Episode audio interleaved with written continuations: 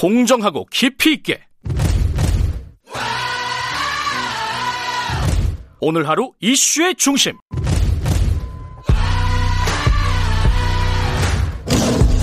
김경래의 최강 시사.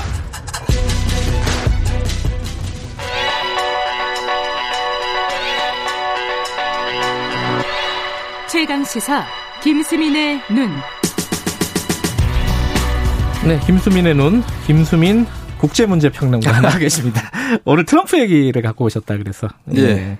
뭐 지금 트럼프 괜찮다고 미국 뭐 주치의나 이런 쪽에서는 다 얘기하고 있어요, 그죠? 네, 면역력이 생겼다라는 말까지 나왔고요. 면역력. 전파 위험이 없다라고 하는데 예. 근데 상식적으로 트럼프 대통령이 1946년생입니다. 74세.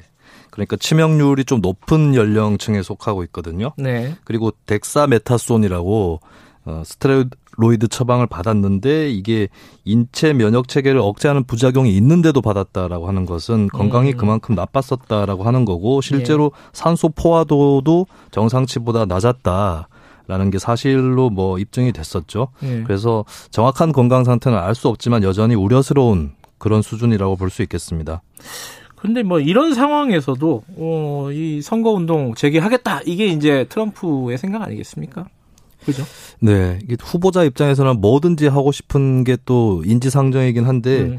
사실 선거 캠페인을 통해서 지지율을 얼마나 올릴 수 있는가. 네. 그 선거 캠페인 중에서 가장 접촉면이 넓다고 할 수 있는 TV 토론 같은 경우도 예. 어 지지 후보를 보고 나서 결정하겠다 이런 응답자가 여론조사에서 10% 수준이었다고 해요. 음. 10%면은 사실 그 중에 내심 답이 정해져 있는 사람도 있을 수 있고 예. 투표장에 아예 안 갈 수도 있는 사람들도 꽤 있을 거거든요. 네. 그렇다면은 뭐 선거 유세를 가지고 얼마나 분위기를 바꿀 수 있을까 이건 좀 회의적입니다. 네. 근데 트럼프 대통령으로서는 마지막 카드로 자신을 쓰고 있는 게 아닌가. 아, 자기가 마지막 카드다. 네, 그 트럼프 대통령이 그 동안에 음. 기후 위기 담론을 부정한다거나 네. 이런 좀 비과학적인 태도들을 보여왔었고 코로나 19에 대해서도 독감 수준이다. 예. 이 정도로 치부를 했었는데 이번에 만약에 자신이 활동을 재개한 가운데 완치가 된다면 예. 자신의 그 코로나 19에 대한 입장이 옳았다는 근거가 될 수도 있는 것이고 네.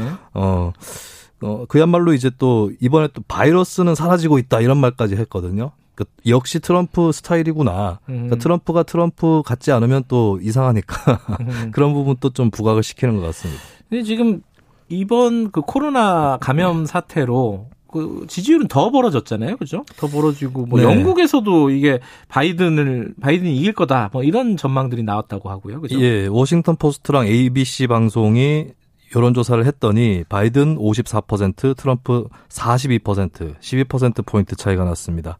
특히 여성 쪽에서 차이가 많이 벌어져 아. 그래요? 네, 중도층에서도 바이든 69대 트럼프 25 이렇게 나왔고 전 연령층에서 다 바이든이 우세인데 특히 고령층에서 더 우세인 것으로 그렇게 드러났습니다. 그러니까 우리나라하고 비교를 하면 안 되는 게 우리나라는 이제 좀 연령이 젊어질수록 보수에서 멀어지는 이런 네. 경향이 있지 않습니까? 근데 미국은 워낙 오래전부터 양당이 엎치락뒤치락 해왔기 때문에 음. 노년층이라고 해서 보수적이다 이렇게 볼 수는 없을 것 같고요. 그 영국의 총리실 반응도 관건인데 이 영국의 보리스 존슨 총리도 코로나19 감염이 된 적이 아, 있었고 맞다. 예, 네. 예. 그리고 트럼프 대통령하고 굉장히 정치적 성향이 비슷하거든요. 음, 예. 근데 이 총리실에서 바이든 승산이 70%다. 음. 이렇게 컴퓨터 모델링이라든지 여론 조사를 통해서 어, 점을 쳤다고 합니다. 특히 이제 이제 트럼프를 총리실이 단념하고 있다 이런 진단까지 나오고 있는데 네. 이 트럼프 대통령이 여기에 대해서 어떻게 생각할지 좀 궁금해요. 음. 아니 믿었던데 뒤통수를 맞았다 이렇게 여길지 아니면 두고 봐라 이게 다 막판 대역전을 위한 아. 단초일 뿐이다 이렇게 생각할지 궁금합니다. 이제 막판에 이제 어쨌든 이렇게 벌어지면은 저 지지자들이 모일 거 아니에요, 그죠? 네. 결집이 될 텐데 그게 어느 정도로 결집을 할까 이게 관건 아니겠습니까? 그 샤이 트럼프라고 하는 존재가 분명히 있을 거다라고 예. 하는데 4년 전만큼 있을지는 의문이에요. 4년 음. 전에는 대통령 하기 전이라서 기대감이라든지 호기심 이런 것들이 음. 작동을 할 수가 있었던 건데 이제 4년을 다 지켜봤기 때문에 샤이 트럼프가 그만큼 있지는 않을 것이다. 그때만큼은. 음. 그리고 지금 경합주 이쪽이 중요한데 위스콘신, 미시간, 펜실베니아 이쪽 에서 5%포인트 이상 바이든이 앞서고 있습니다. 음. 어, 지금 여론조사 결과를 선거인단 에다가 대입을 시켜보면 538명이거든요, 선거인단이. 근데 네. 바이든이 확보하고 있는 선거인단이 290명이다, 이런 계산이 있어요. 음. 과반인 270명을 넘어섰다.